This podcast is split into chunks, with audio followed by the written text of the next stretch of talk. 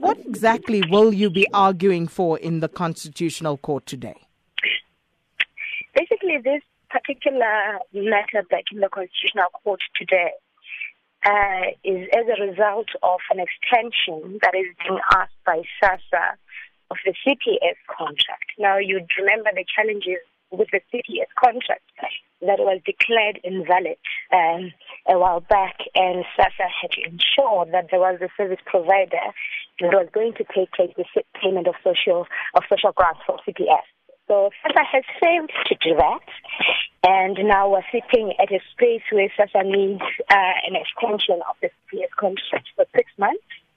Um, and basically, this touches a lot on the kind of um, profits that CPS um, is likely to make uh, over this six month period again, um, over and above the profits that they have made um, in an illegal contract. It is, yes, about SASSA's failures to ensure that there is a proper service provider that is lawful in a lawful contract to ensure the payment of the entire system and not the bits and pieces that they have going with SAPO, but also about corporations that make money and sometimes unduly um, in the facilitation of the payment of social grants. So, uh, is it uh, just the profits that CPS will be making that is your main opposition to them continuing to distribute the grants to September 30th, or are there other reasons for this? There are more reasons than that. It, the ultimate here is to get to a state where there is a credible service provider for the payment of, of social grants. And with the long-winded negotiations that have been happening between SASSA and SAPO, one has been really uncertain as to what has been agreed and what has not been agreed, uh, which part of the payment of the social grant system goes to SAPO, which part stays with CPS. We know for now that it is the cash payments that stay with CPS.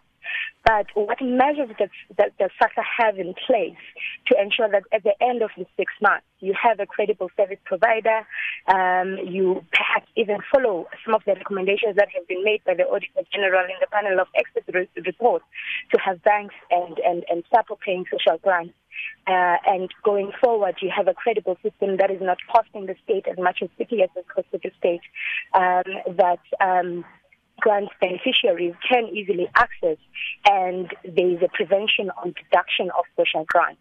This is one of the ugly things that have come as the result of the CPS contract, allowing for deductions on social grants where somebody goes and expects to receive a thousand rand on their grants, but there's been a number of deductions um, for funeral policies, for airtime things that they have never signed up for.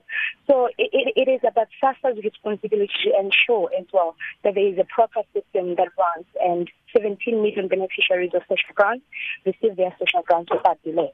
Mm. But the court has ruled that uh, CPS is eligible to uh, bid for the new contract. So, uh, in terms of that, uh, I mean, if they were awarded, uh, you know, that particular tender, uh, how what would your would your response be to that?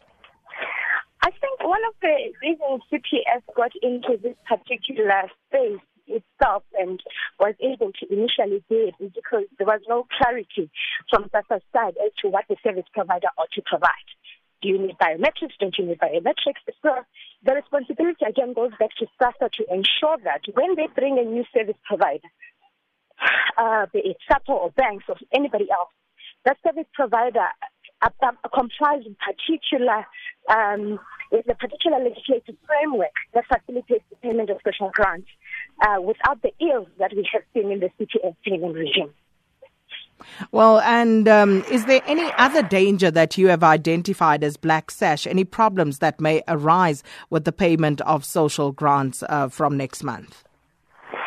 Um, there, there is another regime that is starting um, with the EPE account. So these are accounts that are not necessarily in the SASSA vision, um, where grant beneficiaries have been told and lied to that um, uh, the SASSA payment card is going to expire and they need an EP account. And there are a number of people that are signing up to the EP account. But the problem with the EP account is that it is not secure. It, um, it, it, it opens the door for um, the kinds of deductions that we have been seeing with the, C, uh, with the CPS contract, uh, which, which is still um, puts the grant beneficiaries in the same position as they have been with this current contract under CPS.